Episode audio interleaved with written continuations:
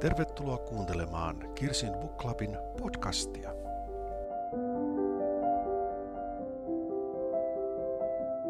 Tänään puhumme Laura Lindstedtin juuri ilmestyneestä kirjasta Ystäväni Natalia. Ja kyllä me puhumme hänen edellistäkin kirjastaan Oneironista. Äänessä tässä podcastissa on myös Laura Lindstedt itse. Haastattelin häntä samana aamuna, kun Ystäväni Natalia ilmestyi. Ja tämähän on Kirsin Book Clubin podcast, ja minä olen Kirsi. Ja minä olen Airi. Laura Lindstedtin Oneiron voitti Finlandia-palkinnon kaksituhattaviisitoista, eli neljä vuotta sitten, ja silloin me luettiin se, ei ihan tuoreeltaan, mutta sitten palkinnon saannin jälkeen, jälkeen lukupiirissä. Sä olit, Airi, silloin aikaisemmin jo kirjoittanut siitä jutun meidän kirsinbooklab piste comissa olevaan blogiimme, mutta sitten me tosissaan, mä kirjoitin jutun sitten siitä meidän lukupiirikeskustelusta, joka olikin tosi vilkasta ja tosi mielenkiintoista. Todettiin, että Oneiron on ihan valtavan hyvä lukupiirikirja, koska siinä mennään, niin kuin, se on niin monipuolinen. Ja silloin mä mietin sitä myöskin, että se on niin moniulotteinen, että siitä helposti ensimmäisellä kerralla vaan saa kosketettua pintaa. Ja musta tuntuu, että silloin itsekään ei ymmärtänyt kuin ihan ensin pelkkää pintaa. Ja toinen lukukerta sitten paransi ja se keskustelu paransi sitä ymmärrystä. Jotkut meidän lukupiiriläistä oli kyllä aika, ehkä ei shokerattuja, mutta ei ne niin hirveästi lämmenneet. Ja meidän insinöörijäsenemme, tai siis diplomi-insinöörijäsenemmekin, hän sanoi, että pitäisi olla niin kuin tämä logiikka, että millä sinne pääsee sinne kuoleman jälkeiseen tilaan. Ja, että meillä oli kauhean hyvä, hyvä tota, keskustelu. Ja jotenkin mietti sitä, että silloin se oli kovin fyysinen kokemus, ainakin mulle se kirjan lukeminen, kun siellä tarvotaan siinä kuoleman jälkeisessä tilassa, ei päästä eteenpäin. Vähän kuin näki sellaista painajaista, että pitää juosta ja ei, ei niin kuin pääse karkuun. Ja sitten sama, kun ne eivät enää pystyneet hengittämään, niin se meni jotenkin niin kuin ihan omaa. Sille, että tuntuu, että ei saa oikein happea. Että se Lauran tapa kirjoittaa on niin valtavan, valtavan niin kuin koskettava jotenkin, että se menee todella, todella iholle ja tunteisiin. Niin mä luin tosiaan Oneironin ennen kuin se oli saanut palkintoa, ehkä se oli silloin jo ehdokkaana. Ja Ja muistan, että ensimmäiset ajatukseni mulla oli siitä kirjasta, että tämä on nyt toisenlaista suomalaista kirjallisuutta, valtavirrasta poikkeavaa. Jotenkin se on, siinä on tunne, että se on, se on ikään kuin osa maailman kirjallisuutta. Eikä ihme, siis Oneiron on nyt käännetty kahdelletoista kielelle ja oliko se neljätoista maata, missä se on ilmestynyt. Et se on, se on levinnyt, le, levinnyt, mikä ei todellakaan ole ihme. Laura Lindstedtillä on todella oma ääni, oma käsiala. Hän ei kirjoita niin kuin muut, mikä ei tarkoita, etteikö ole monta muutakin hyvää kirjailijaa, mutta, mutta hänet jotenkin, hän on poikkeuksellisen hieno kirjailija mun mielestäni myös. Ja ihan sama näkyy tässä Ystävä Nataliassakin, vaikka kirjat ei suinkaan ole samanlaisia, ei Natalia, Ystäväni Natalia toista Oneironin teemoja.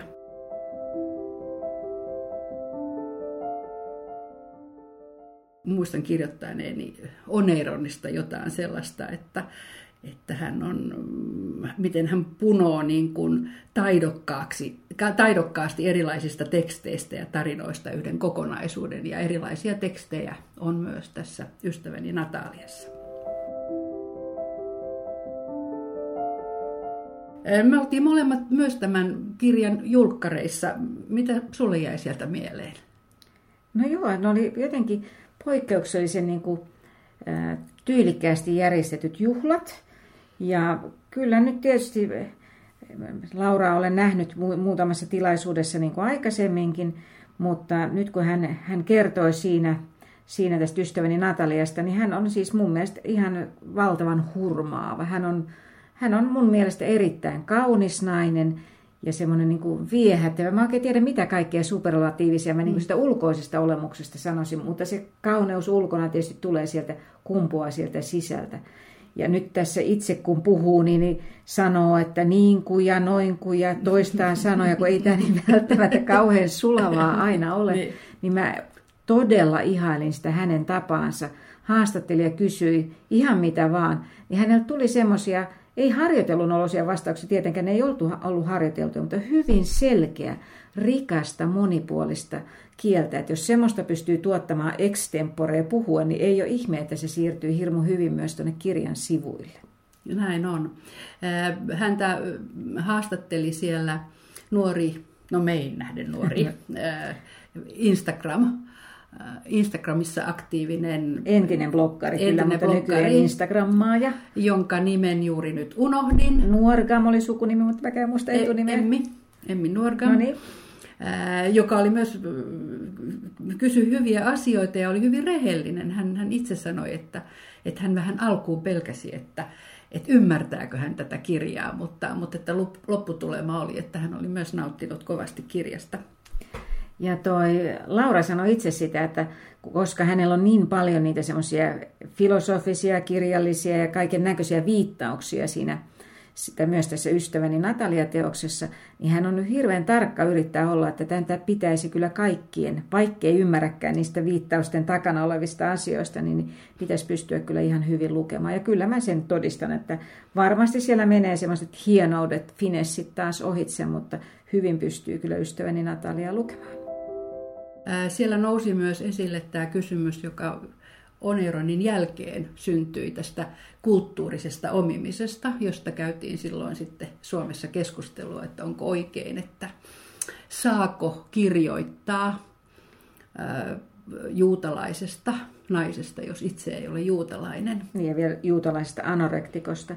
Toi, silloin me lukupiirissä käsiteltiin, käsiteltiin aika paljon tätä juttua ja meidän kaikkien vahva kanta oli se, että Että jos, et kuka vaan saa kirjoittaa mistä vaan, mutta se on sitten eri asia, osaatko sä tehdä sen uskottavasti. Että ei ole semmoisia nahkoja, mihin kirjailija ei saisi heittäytyä ja pyrkiä siitä niin kuin kirjoittamaan. Ja viimeksi me puhuttiin podcastista esimerkiksi sitä, että onko Elena Ferrante nainen tai mies, niin onhan se nyt ihan hassua, että, että hän ei saisi kirjoittaa, oli sitten kumpi tahansa olikaan, tai ottaa sitä kulttuurillista. Se on eri asia sitten, oletko sä, pystytkö sä olemaan siinä uskottava, teetkö sä sen hyvin. Laura osoitti musta viisautta myös kertoessaan, miten hän sen Oneironin, tämän kulttuurisen omimiskeskustelun yhteydessä, hän jättäytyi ihan tarkoituksella vähän syrjään seuraamaan sitä keskustelua. Toinen oli myös mielenkiintoinen asia, että, että, että hän kertoi, että missään muussa maassa tämmöinen, kuin Suomessa tämmöinen kulttuurinen omiminen ei ole Oneironin yhteydessä noussut esille. Joo, hänhän on paljon kiertänyt näissä, missä kaikkialaista kirjaa on julkaistukin, niin se sanoi, että tämä ei tullut mitenkään, mitenkään siellä esiin todellakaan, mutta paljon siitä oli, oli keskusteltu eri maissa, ja Ranskassa oli tehty jotain hienoja, vähän pidempiä artikkeleita siitä, ja, mutta siis kiinnostavaa, miten se koetaan, koska sä sanoit kanssa, niin kuin tämä Natalia, Ystäväni Nataliakin, että on niin kuin kansainvälisistä kirjoista, ei tunnu semmoiselta, että on suomalaisia kirjoja. Mutta kyllähän me nyt niistä julkkareista muistetaan myös tämä tarjoilu. Eli siellä oli vulva muffinsseja. No joo, kyllä kieltämättä hieman kun katsot todella herkullisen näköisiä, mutta sanot, hetkinen, miltäs nämä oikeastaan niin kuin näyttääkään. Ja ne oli, ne oli semmoisia, äh, hyvä koristelu siinä päällä. Ja sitten sisältä aika semmoisia meheviä, jotain vadelmahilloa siellä oli, että aika oli kostutettuja vulvia myöskin. Mutta hieno idea, koska tietenkin vulvat liittyvät tähän Ystäväni Nataliaan. Että oli tosi tyylikkäästi. Oli myöskin vulva-ilmapalloja, ettei se jäänyt pelkkiin muffinsseihin. Mutta iloisen karnevalistinen tunnelma ja ehkä kertoi myös siitä, että ei nyt kaikkiin asioihin tarvitse niin hirveän vakavasti suhtautua. Niin ja ennen kaikkea taas tälleen markkinoinnin kannalta erittäin hyvin järjestetty ja otettu monet asiat niin kuin huomioon, että esimerkiksi hashtagit, millä juttuja tulee kirjoittaa, niin oli heti kaikki siellä selkeästi näkyvillä ja niin se pitää tehdäkin. No tämän tilaisuuden jälkeen mä haastattelin Lauraa. Tallensin muuten sen haastattelun tällä samalla Olympus-nimisellä tallentimille, johon mekin nyt puhumme. Ja sanon sen sen takia, että tuossa Ystäväni Nataliassa tällä nauhurilla on yksi rooli ja vähän siitä Laurakin puhuu tässä seuraavassa pätkässä.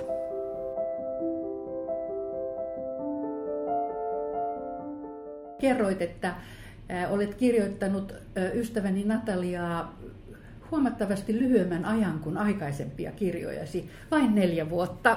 Kerro vähän tästä sinun kirjoittamisprosessista, miten se, miten se menee, mistä lähtee ja millä tavalla etenet? Joo, jokainen näistä prosesseista, näistä kolmesta kirjasta, mitä mä tähän mennessä olen tehnyt, niin ne on ollut hirveän erityyppisiä prosesseja. Ja tämä Natalia lähti syntymään kesällä kaksituhattakuusitoista. Mun piti alun perin kirjoittaa ihan eri kirja, eli mä olin tehnyt jo apurahahakemuksia sitä varten ja saanutkin apurahoja. Mutta tämä Natalia kiilasi väliin ja vähän niin kuin yllätti mutkin, että mikäs tarina täältä on nyt tulossa. Ja tietenkin otin sen vastaan, koska se tuli niin voimakkaasti. Ja rupesin kirjoittamaan sitä, en ole hylännyt sitä kirjaa, jonka tämä kiilasi ohitseen, että on tarkoitus jatkaa sitten siitä niin kuin tämän jälkeen. Mikä on syy, miksi se kiilasi, mitä sä itse sanot? No siihen on varmaan niin kuin useitakin syitä, mutta yksi, mitä mä oon niin kuin tässä miettinyt kirjoitusprosessin aikanakin paljon, on se, että, että, että mullahan on tosiaan väitöskirja ollut tekeillä vuodesta kaksituhattakolme, eli onko se nyt kuusitoista vuotta, eli se on aika massiivinen aika, koska mulla sitten syntyi tämä kaunokirjallinen tuotanto myös niin kuin samaan aikaan, ja ne on, se on niin kuin vienyt toiseen suuntaan. Mutta mä myös haluan niin kuin tehdä sen väitöskirjan valmiiksi. Mä teen sitä tällaisesta ranskalaisesta kirjailijasta kuin Natali Sarotesta. Ja Ystäväni Natalia-nimi tietysti jo kertoo, että näillä asioilla on ainakin mun mielessä tietty suhde. Eli, eli yksi tässä on tämä, että mä oon ehkä vähän niin kuin hakenut, pyrkinyt kesyttämään ikään kuin tällä fiktiivisellä teoksella sitä väitöskirjan mörköä, kun se on sellaiseksi vähän muodostunut näiden vuosien myötä, kun homma on kestänyt ja kestänyt. No sinällään väitöskirjan kirjoittamisesta tässä kirjassa ei ole kysymys, mutta terapeutti, joka on siis kirjan kertoja, hän on, se selviää, että hän on tehnyt väitöskirjan. Paljon muuta hänestä ei selviäkään. Kyllä. Miksi, miksi me emme saa enempää tietää tästä terapeutista? Joo, terapeutti on eräänlainen havainnoiva ja reagoiva tietoisuus, joka, jonka tehtävä tässä kirjassa on analysoida Nataliaa. Natalia on hänen asiakkaansa ja terapeutti aika epäeettisesti kertoo Natalian tarinan. Tosin hän puolustelee jo heti alkusivuilla sitä, että Natalia itse rohkaisi tähän, että hänen tarinansa kerrotaan julkisesti. Ja sitten Natalia on myös tämmöinen niin kuin suojanimi, että se ei ole tämän naisen todellinen nimi. Mutta tuota, mä itse asiassa, mulla kävi semmoinen vaihe tässä kirjoitusprosessissa, että mä kirjoitin yhden jakson aika pitkäänkin, jossa terapeutista kerrottiin enemmän. Ja mä jouduin huomaamaan, että se ei kuulu tähän kirjaan. Että se terapeutin, se teki niinku siitä tekstistä tylsän ja vei sen jotenkin sivuraiteille. Ja mä tajusin vaan sen, että tämän terapeutin duuni tässä kirjassa on oikeasti pistää kaikki voimansa ja persoonansa pelin, jotta hän ymmärtäisi, millainen nainen Natalia on. No, terapeutti käyttää, niin kuin hän meille kertojana kertoo, väitöskirjassaan testaamaansa metodia, joka on kerrostushoito. Onko semmoista terapiaa olemassa?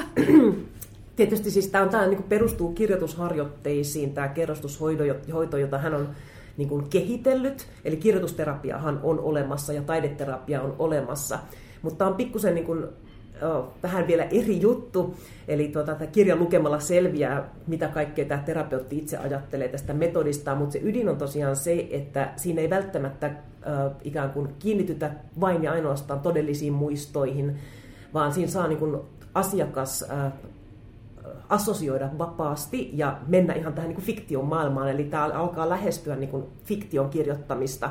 Ja terapeutin ideana on, on se, että joka tapauksessa mitä tahansa tarinoita tämä asiakas tekee, niin ne kertoo jotain siitä kyseisestä ongelmasta, mitä hän on tullut työstämään sinne. Mutta tosiaan hän on tästä metodista tehnyt väitöskirjan ja sitten tässä on tämmöinen pieni kuriositeetti, että häntä ei ole koskaan hyväksytty Suomen psykoanalyyttisen yhdistyksen jäseneksi, eli hän on jonkinlainen pieni niin kuin outsider tässä omalla alallaan. Ja siksipä hän kokee tarpeelliseksi puolustella tätä metodiaan tässä kirjan sivuilla. No, Natalia tulee hänen vastaanotolleen ja kertoo kärsivänsä tämmöisestä niin kuin hyperseksuaalisuudesta. Ja sitä siinä lähdetään, lähdetään työstämään tällä mainitsemallasi, keksimälläsi metodilla. Ja, mutta Nataliahan ei ole mikään helppo asiakas. Hän, hän, hän, hän käyttäytyy omavaltaisesti. Mitä? On, onko semmoinen laitaa? Joo, siis tietenkin se on Tässä on melkoinen jännite tämän, tämän terapeutin ja Natalian välillä, koska Natalia ei ole ihan ehkä tavanomainen asiakas, että, että hän tekee siellä terapiatilassa asioita, jotka ikään kuin voisi sanoa, että ne on niin kuin epäsopivia. Ja sitten se yksi ongelma on siinä, että terapeutillahan yleensä ja aina lähtökohtaisesti on valta terapiatilanteessa, se kuuluu siihen koko rakenteeseen, mutta tästä, tässä käy niin, että terapeutti antaa Natalian tehdä juttuja, jotka, joista hän niin kuin itsekin tietää, että pitäisi ehkä, ehkä sanoa, että ei näin. Eli Eli hommat vähän niin kuin luisuu käsistä. Ja tässä on tämmöinen tietynlainen, voisi sanoa valtapelikin taustalla Natalian ja terapeutin välillä, joka lopulta niin kuin menee tämän kirjan rakenteisiin sillä tavalla, että mulla on ihan aito kysymys se, että kumpi näistä lopulta on tämän kirjan kertoja. Onko se terapeutti vai onko se Natalia? Mutta ihan yksi triviaali asia. Mä tallennan tätä Olympus tallentimella. Ja tämä ei ole varmaan niin hieno kuin se terapeutin käyttämä, jossa oli kuinka monta gigatavua siellä olikaan. Mutta, mutta yksi tästä vallankäytön esimerkkeistä on se, että Natalialla on tämmöinen ikään kuin vanhanaikainen nauhuri, pieniä Philips, muistaakseni, Kyllä. nauhoja. Mutta terapeutti tuo, tuo tämmöisen uuden digitaalisen olympusnauhurin. Onko Kyllä. sillä jotain syvempää merkitystä? Joo, tässä on niin kuin kulkee tämän kirjan läpi oikeastaan semmoinen kysymys, että, että terapiahan perustuu vapaaseen dialogiin ja puheeseen. Ja terapeutti teettää näitä kirjoitusharjoituksia, jotka lähtökohtaisesti on vaan niin kuin pohjamateriaalia keskustelulle. Mutta se Natalia lähtee viemään sitä terapiaa koko ajan siihen suuntaan, että ne itse tekstit muodostuu yhä tärkeämmäksi ja tärkeämmäksi. Ja sitten Natalia tekee sen, sehän on Natalian aloite, että hän tuo sen magneettinauhurin sinne tunnille, että hän haluaa ruveta nauhoittamaan niitä istuntoja. Se ei ole terapeutin idea alun perin ollenkaan, ja siitä keskustellaan, että onko se niinku hyvä idea vai ei. Ja se on niinku myös tämmöinen fallinen elementti, tämmöinen niinku seisova nauhuri, niin kuin tämäkin tässä. Mutta sen terapeutti sitten haluaa tehdä, että hän on niin, ajattelee, että ne magneettinauhat rahi, ratisee, että ne häiritsee sitä vapaata puhetta, koska terapeutille se puhe on tärkein. Natalia taas on enemmän kirjoittava ihminen ja tallentava ihminen. Ja sitten sitä ruvetaan digitaalisesti tallentamaan. Eli tässä niin koko ajan kulkee sellaiset erilaiset tekniikat mukana. Kirjoittaminen on yksi tekniikka, sitten se tallentaminen on yksi tekniikka, sitten siellä tulee videokuvaa, piirustuksia, valokuvia, kaikkea tämmöistä erilaista, niin kuin miten todellisuutta jäljennetään tai tallennetaan, niin ne on niin kuin isossa roolissa mun kirjassa.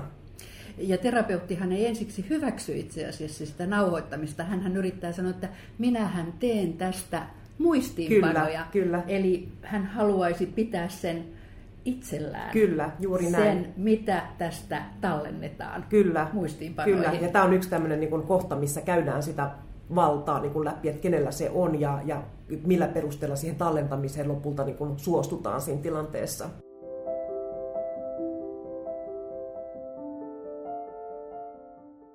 Tämä on tosi hauskaa mun mielestä siinä mielessä, että mä olen juuri haastatellut irlantilaista kirjailijaa Lucinda Rileya, joka ei kirjoita kirjojaan, vaan sanelee ne sanelimeen, joka englanniksi on dictaphone. Ja hän kutsui sitä laitetta, joka ehkä on myös olympusmerkkinen, koska hän sanoi, että se on ainakin tämän näköinen, niin hän kutsui sitä digiksi. Eli tietysti englannin kielessä dick on ihan sama kuin, sama kuin pippeli tai penis. Että semmoinen, ehkä pippeli on se lempinimi digille, niin ehkä tämä on niin kuin, me ei ajateltu podcastia ajatellessa tähän alkaessamme, että meillä on tämmöinen fallossymboli tässä meidän välissämme.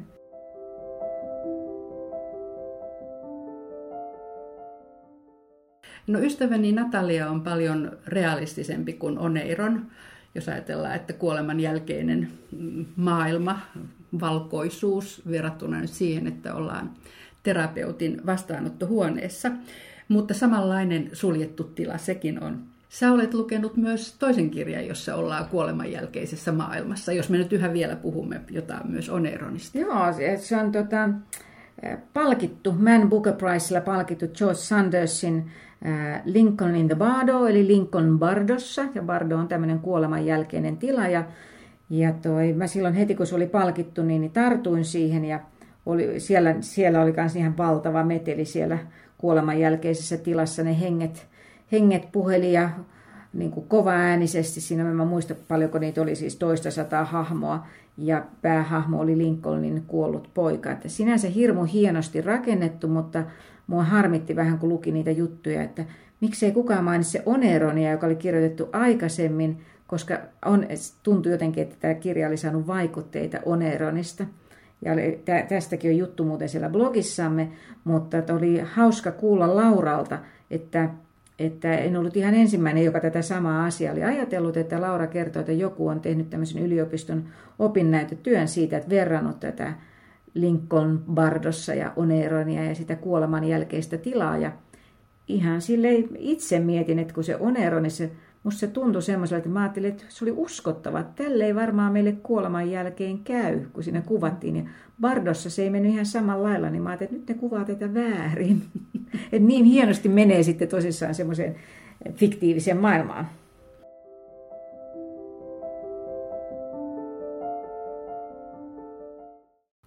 Laura Lindstedt käyttää taas tässä Ystäväni Nataliassakin paljon erilaisia tekstejä ja sitaatteja ja viittauksia eri, eri taiteenlajeihin. Mä esimerkiksi googlasin aika ahkerasti ja yritin erityisesti etsiä taiteilijaa nimeltään Elis Waterville ja hänen maalaustaan Suukorva.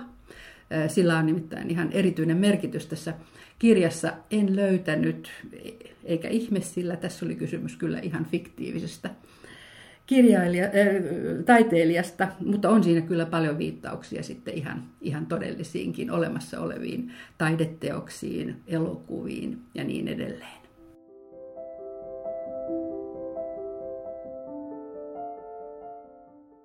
Sinulla on Nataliassakin paljon erilaisia tekstejä. Oneironissa oli erilaisia tekstejä. Mistä lähtee tämä, tämä sinun tapasi niin kuin koota sinun kirjoittamiasi erilaisia Joo, tekstejä yhteen? Kyllä, ja sitaatteja ja muiden, muiden niin kirjoista ja sitaatteja, siis taiteesta ylipäätään ja kulttuurista tietysti, mutta Mutta siellä on tosiaan tuossakin kirjassa on, on lähdeluettelo, kuten Oneironissa oli perässä, ja tässä mä oon nimennyt sen Natalian kirjahyllyksi. Äh, mulle on tärkeää, että, että kirjoitus, oma kirjoitukseni kommunikoi tradition kanssa. Eli mä en esimerkiksi ajattele ollenkaan niin, että mun, mun niin kun, äh, romaanit syntyy jossain tyhjiössä mun suuren luomisvoiman tuloksena, vaan, vaan nimenomaan se syntyy siitä, mitä mä luen esimerkiksi, tai millaista, tai minkälaisen taiteen kanssa mä oon tekemisissä. Ja mä vaikutun paljon lukemastani, jolloin se on hyvin luontevaa, että se tulee osaksi sitä kirjoittamista, koska kaikki, millä on voimakas efekti minuun, niin se yleensä jollain tavalla löytää tiensä sitten kirjoittamiseen. Samoin käytät aika paljon myös sitaatteja, ja myöskin niin kuin erikielisiä lauseita, sanontoja, ranskaa aika kyllä, paljon. Kyllä. No, kerro tästä. Joo, sehän oli jo Oneironissa, että siellä oli paljon jokaisen niin kuin eri maasta tulevan naisen kieliä käytettiin ja vielä muitakin kieliä. Että et se, semmoisen niin kuin aloitin sen homman jo edellisessä kirjassa. Tässä tämä ranskan kieli on aika isossa roolissa, ei ainoana vieraana kielenä, mutta merkittävimpänä. Ja tässä nyt näkyy tätä mun väitöskirjataustan ja väitöskirjatrauman käsittelyä, siis tämä on ranskalainen, tämä on mun tutkimuskohde, ja mulla ei ole millään tavalla niin kuin yksiselitteisen ihaileva suhde ranskan kieleen tai kulttuuriin tai millään, mihinkään tällaiseen, että et ne on nimenomaan monimutkaisia kysymyksiä mulle. Ja terapeutti on nyt, mä oon luonut hänestä sellaisen, että hän on niin kuin varsinainen frankofiili, ja palvoo ranskan kieltä ja ranskan kulttuuria ja kokee, että ranskan kielellä voi joskus ilmaista asioita paremmin kuin suomen kielellä. Ja sitä hän selittää. Ja ne on mun näkökulmastani aika vahvasti ironisoituja kohtia, koska mulle tietenkin suomen kieli on se tärkein kieli. Se on se kieli, jolla minä operoin ja jolla mä luon. Ja luotkin siis aivan valtavan kaunista kieltä. Kiitos. Sitten on sanottu, että se soljuu. Tai sanotaan myöskin, että, että vaikka aihepiiri tässäkään kirjassa ei välttämättä ole ikään kuin maailman helpoin, seksuaalisuus, kaikki siihen liittyvät, siis hyvin, hyvin itse asiassa niin kuin paljastavia, paljaita kertomuksia, niin, niin sen kaiken lukee niin kuin nauttien. Kuinka paljon hiot sitä kieltä, kun sä sen nel, neljä vuotta käytät, niin mikä osa siinä on sun, sun mielestä sitä kielen hiomista ja kuinka paljon tulee jo ensimmäisellä kerralla pysyvää? Mä en oikeastaan melkein voi erottaa niitä toisistaan, että mulle se, että se lause, jo yksittäinen lause niin kun on samanaikaisesti niin kuin esteettisesti juuri se, mitä mä haen, ja sisältää sen, sen merkityksen, minkä mä yritän välittää, niin ne kulkee jotenkin niin käsi kädessä. Totta kai sitä hiomista sitten on paljon, että kun kirja on läpikirjoitettu, niin ruvetaan ihan katsomaan tämän tyyppisiä asioita, että onko, onko siellä turhaa toistoa, jotain pikkusanoja, jotka ei niin kuin vie sitä minnekään suuntaan, että ne on niin turhia sanoja, tai onko tämä juuri oikea sana tässä kohdassa, mutta se on niin kuin erityyppistä. Se on siinä vaiheessa, kun se teksti on jo olemassa. Mutta kirjoitusprosessissa, niin kyllä mä niin kuin pyrin luomaan sen kielen jo valmiiksi sinne sellaisena kuin se on. Että et se ei, niin kuin, ei ole sellaista sisältöä, minkä mä sitten kuorrutan kaunilla ilmaisulla, vaan ne tulee niin kuin yhtä aikaa. Kirja on kaunis muutenkin, ja olet kertonut, että että sinulla on myös hyvin tärkeää se, että miltä kirja näyttää ja, ja visuaalisuus ylipäätään. Täällähän on kuvia. Kyllä. Ja paitsi ihan oikeasti kuvia, niin myöskin siis äh, lukijassa syntyy paljon mielikuvia niistä tauluista, joilla on esimerkiksi iso merkitys tässä, t- tässä itse tarinassa. Äh, millä tavalla sä itse lähestyt tällaista niin kuin lopullista kirjaa, kun sä sitä katselet?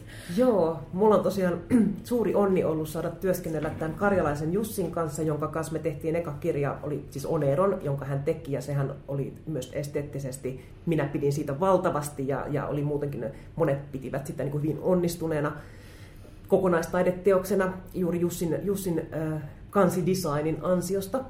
Ja Nataliassa kävi kyllä ihan sama juttu, että että melkein itkin onnesta, kun mä näin tämän, tämän kuvan, että, että se oli, mitä mä en olisi itse kuvitellut, että tämmöinen siitä tulee, mutta sitten kun mä näin sen, niin mä tiesin, että totta kai, että tämä on minun kirjani kansi, se oli niin itsestään selvää, siinä ei tarvinnut niin kuin, niin kuin säätää enää mitään, että Jussi on niin taitava.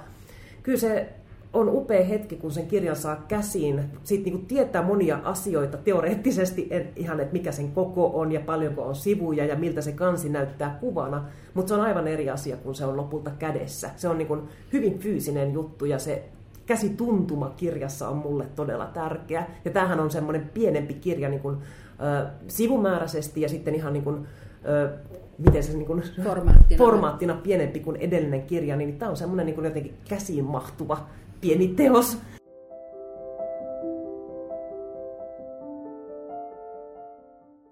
Se on hyvä, että Laura Lindstedt mainitsee kuvittajan, tai siis joka on tehnyt sekä Oneironin että Ystäväni Natalian kannen, eli Jussi Karjalaisen. Mä muistan silloin, mä olen ollut siinä tilaisuudessa, kun Laura sai Finlandia-palkinnon.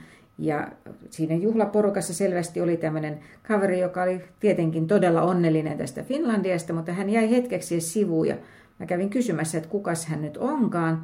Ja hän oli tämä Jussi Karjalainen.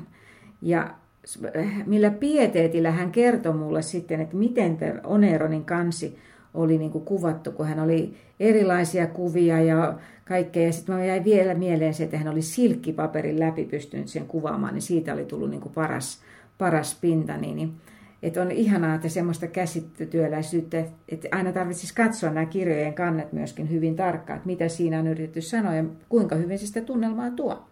Mutta nyt tässä Ystäväni Natalian kannessa, niin, mihin Laura Lindstedt tuossa itse oli tosi tyytyväinen, niin tässä on tämmöisiä symbolisia vulvan ja, ja vulvan kuvia ja falloksen kuvia, ja tätä nyt tietysti voi katsoa, vaikka nämä skeilapallojakin, tätä voi katsoa monelta, monelta kulmalta, mutta nimenomaan semmoista aika tulkinnallista, ja näihin, näihin, näihin sukupuolielimiin tässä viitataan, koska niitä kuvia on myös tuossa kirjassa, kun tähän terapiaan kuuluu kuvata oma vulvansa, ja sitten myöskin, myöskin tota, on piirretty semmoinen penis siellä, joka näyttää nyt eniten Tom of Finlandin kuvitukselta. Mutta, ei mutta, ole to, Tom of Finlandin. Ei, se oli, se, se oli tämä Natalian oma kyllä, kuvitusta kyllä. Ja sitten tavallaan se vulva myöskin puhuu siinä kirjassa.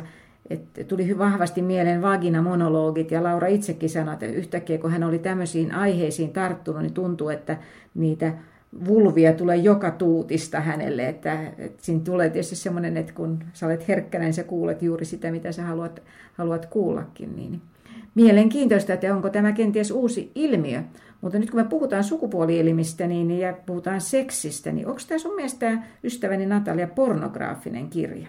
No mä oon sitä miettinyt Tässä on toki tekstin pätkiä osia, siis Lauran kirjoittamia, joita, ja, ja siinä käydään läpi myös materiaalia, joka, jonka voi sanoa, että on pornografinen. Ja silti, silti tämä ei ole mun mielestä ollenkaan niin kuin pornografinen. Mä, mä en koe niitä sellaisiksi, vaikka ne on miten niin kuin, ikään kuin paljaita ne tekstit, tekstin osat. Kyllä tässä puhutaan seksistä paljon, mutta ehkä enempi niin kuin seksuaalisuudesta. Mm. Siis siinä ei ole mun mielestä mitään sellaista, ää, jonka mä yhdistän kuitenkin pornografiaan, joka, joka ehkä mua ainakin vierottaisi, vaan, vaan se on tekstiä, joka kuuluu osana tähän kokonaisuuteen. Siinä puhutaan kuitenkin tämän, tämän Natalian, ää, koko hänen seksuaalisuudestaan, hänen, hänen vaiheistaan. Ovatko ne sitten totta vai ovatko ne hänen sitten keksimäänsä, mutta joka tapauksessa ei minusta, se ei, ole, se ei missään nimessä ole pornografinen kirja. No Laura sanoi silloin siellä julkkareissa, että hän, hän asetti itselleen haasteeksi, että voiko ikikuluneesta kliseisiin taipuvaisesta seksistä kirjoittaa tuoreesti. Niin oliko tämä sun mielestä, oliko tämä tämmöinen parasta ennen päivämäärä vielä voimassa? Oli. Koska niin kuin sanottu, jos ei se olisi ollut tuoreesti kirjoitettua, niin voi olla, että, että mä olisin sitä hyljeksinytkin. Mä muuten kysyin Lauralta jonkunlaista lukuohjetta tähän kirjaan, koska mä voin kuitenkin kuvitella, että on lukijoita, jotka, jotka vieroksuu, että, että miten tässä on näin, näin, näin suoraan puhuttu ja millaisella kielellä, vaikka kielellä, joka on valtavan kaunista, mutta kyllä siellä vitut, vitut lentävät niin sanotusti, mm-hmm. niin mä kysyin häneltä lukuohjetta ja näin hän vastasi. Minkälaisen lukuohjeen antaisit? Toi on todella hyvä kysymys. Siinä on tietenkin ne teemat, mitkä mua itseäni on niin kuin ajanut kirjoittamaan tämän kirjan, jotka liittyy just näihin kerronnallisiin valtakysymyksiin, mutta toisaalta siellä on, vaikka niin kuin mä kuvaan aika tarkkaan esimerkiksi, tai Natalia siis kuvaa näitä omia lapsuuden kokemuksiaan, niin vaikka ne on spesifejä ja tarkasti kuvattuja, niin mulla on niin kuin pieni aavistus, että sieltä voisi ihmiset löytää niin kuin jotain niin kuin omaakin, koska mä istutan ne sellaiseen tiettyyn suomalaiseen kulttuuritaustaan ja tuota, uskon, että, että, että ne, ne vois olla sellaisia yleisesti jaettavissa olevia kokemuksia osittain ihmisten kanssa. Eli toivon, että ihmiset lukee avoimin mielin ja ehkä niin kuin miettii ylipäätään niin kuin tämän hetkistä kulttuurikeskustelua. Mullahan on tämän kirjan syntyyn vaikuttanut väistämättä Me Too-keskustelu, joka, joka niin kuin oli käynnissä samanaikaisesti, kun mä tätä kirjoitin. Ja, ja se oli niin kuin hyvin kiinnostava prosessi itselleni miettiä niitä kysymyksiä, jotka oli ja on tällä hetkellä tapetilla. Ja sitten miettiä sitä, että mitä se tarkoittaa kaunokirjallisen ilmaisun kannalta. Niin tämä kirja voi myös antaa siihen niiden asioiden pohdintaan niin kuin yhden ulottuvuuden. Onko tässä kysymys pelkästään terapiasta? Tämä on, tämä on aivan olennainen kysymys. Ja tuota, tämä kirjan nimi on arvoitus lukijalle, koska terapeuttihan ei kertaakaan tituleeraa Nataliaa ystäväksensä. Natalia tekee itse yhdessä kohtaa sen, että hän sanoo itsestään niin kuin ystäväni, ystäväsi. Eli kirjoittaa kirjeen terapeutille ja käyttää tätä niin kuin muotoa, joka, joka terapeutti kokee hyvin provosoivana. Eli tässä on niin kuin, äh, suuri kysymys siitä, että mitä tämä kirjan, kirjan nimi, mihin se viittaa, kenen ystävä Natalia on, onko se lukijan ystävä, onko, se terapeutilla, onko terapeutilla mahdollisesti jotain kuitenkin sellaisia niin kuin tunteita Natalia kohtaan, jotka eivät niin kuin ole hänen tiedostamiaan vaikkapa, mutta nämä on niin kuin, mä ajattelen tätä nimeä niin kuin enemmän ehkä silleen lukijalle asetettuna haasteena, koska se ei millään tavalla yksiselitteisesti tule selitetyksi tässä romaanissa, mistä on kysymys.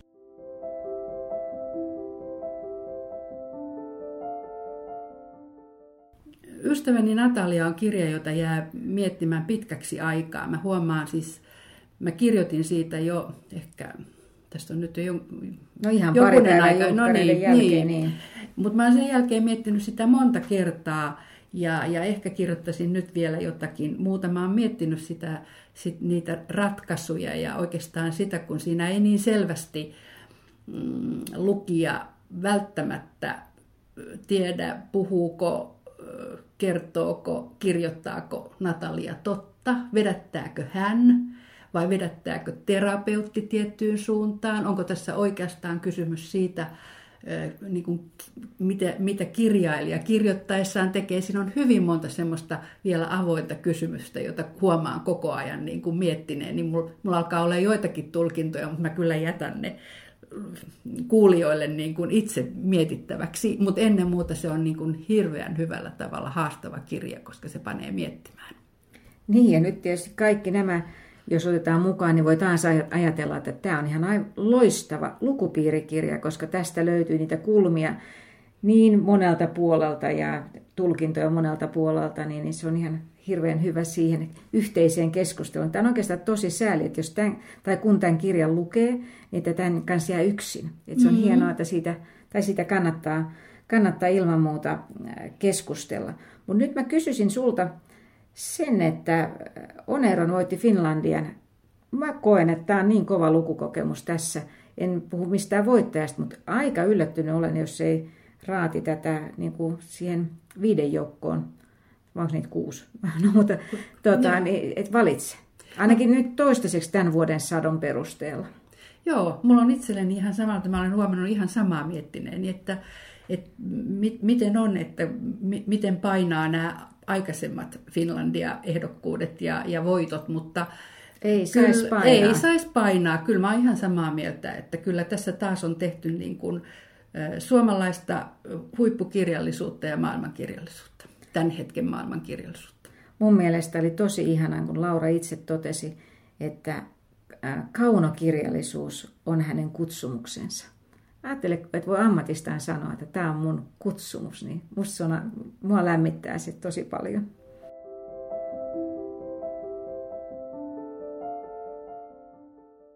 No meitä kutsuu sitten lomamatkat. Mä olen lähdössä Marokkoon ja sinä olet lähdössä Skotlantiin. Joko sä olet valinnut, mitä sä otat luettavaa mukaan? No mä otan kyllä varmaan puhelimen, mikä on täynnä luettavaa, mutta ihan kirjana mä aina haluan ottaa semmoisen, mikä liittyy sen maan kulttuuripiiriin, jos on mahdollista. Ja nyt kun on näitä, on sarja näitä Shakespeare-tarinoita kerrottu kuuluisien kirjailijoiden toimesta uudestaan, niin uusin suomeksi käännetty on Edward Saint Aubynin Media Moguli. Ja sen mä olen ajatellut ottaa, se on siis uudelleen kerrottuna Kuningas Lear. Ja sitten tietenkin kun Skotlannissa ollaan, niin siellä on joka, joka kylässä joku kirjakauppa, niin mä luulen, että mä ostan ne seuraavat kirjat sieltä. Voi olla, että tarttuu, kun olen nyt jäänyt vähän lusinta raili, railikoukkuun, niin se seuraava, seuraava neljäsosa, joka tulee Suomessa vasta syksyllä, voi olla, että ostan sen. Tai sitten Sofikin sellan I owe you one uusimman, koska lomalla mä tykkään lukea tämmöistä no, viihdekirjallisuutta myös. No mulla ei ole marokkalaista kirjallisuutta, ainakaan vielä ehkä sitten mm-hmm. tuliaisena. Mä oon jo aloittanut Aris Fioretoksen neljä B:n sydämen. Pidin kovasti hänen edellisestä suomennetustaan Meristä. Ja sitten Domenico Starnonen Kepponen. Mä aloitin sen jo äänikirjana, mutta helmet, helmet hellii ja kirja odottaa mua myös kirjastossa, joten otan sen myös ihan kirjana mukaan. Ja sitten mulla on Rachel Cuskin Ääriviivat. Ja ö, huomasin sitten, että näitä kolmeahan muuten yhdistää Helsinki Lit. Ei, siinä on kolmen vuoden kirja peräkkäin. Kyllä, kyllä. Fioretos oli vuonna seitsemäntoista siellä ja sieltä mä sen Merin löysinkin. Ja sitten tosiaan viime vuonna oli Starnone ja nyt Rachel Cusk on tulossa. Ja häneltähän tulee sitten, tai on ilmeisesti jo ilmestynytkin tämä, tämä toinen, eli Siirtymä. Mutta ajattelin, että kyllä mulla pitää olla jotain suomalaistakin, niin sitten otan vielä esikoiskirjan Johanna Laitilan Lilium Regalen mukaan, että katsotaan mitä ehdin lukea. Niin mä meinaan, että on tosi kiinnostavaa katsoa, että niin kuin montako sivua noistaan sitten, vaikka on aika ohkaisia kirjoja kuitenkin. On, niin on, on. Että miten siellä lomalla, lomalla sitten käy, kun sitä helposti ahmii, mutta on se hyvä ainakin, että on lukemista mukana. Mutta hei, oikein hyvää lomaa sulle. Sulle myös. Ja mehän kuullaan taas. Kirsin Book Clubin kirja- ja muita kulttuurijuttuja löytyy myös blogissa osoitteessa kirsin book club piste com. Ja meitä voi seurata Kirsin Book Clubin nimellä Facebookissa, Instagramissa ja Twitterissä. Pidetään yhteyttä!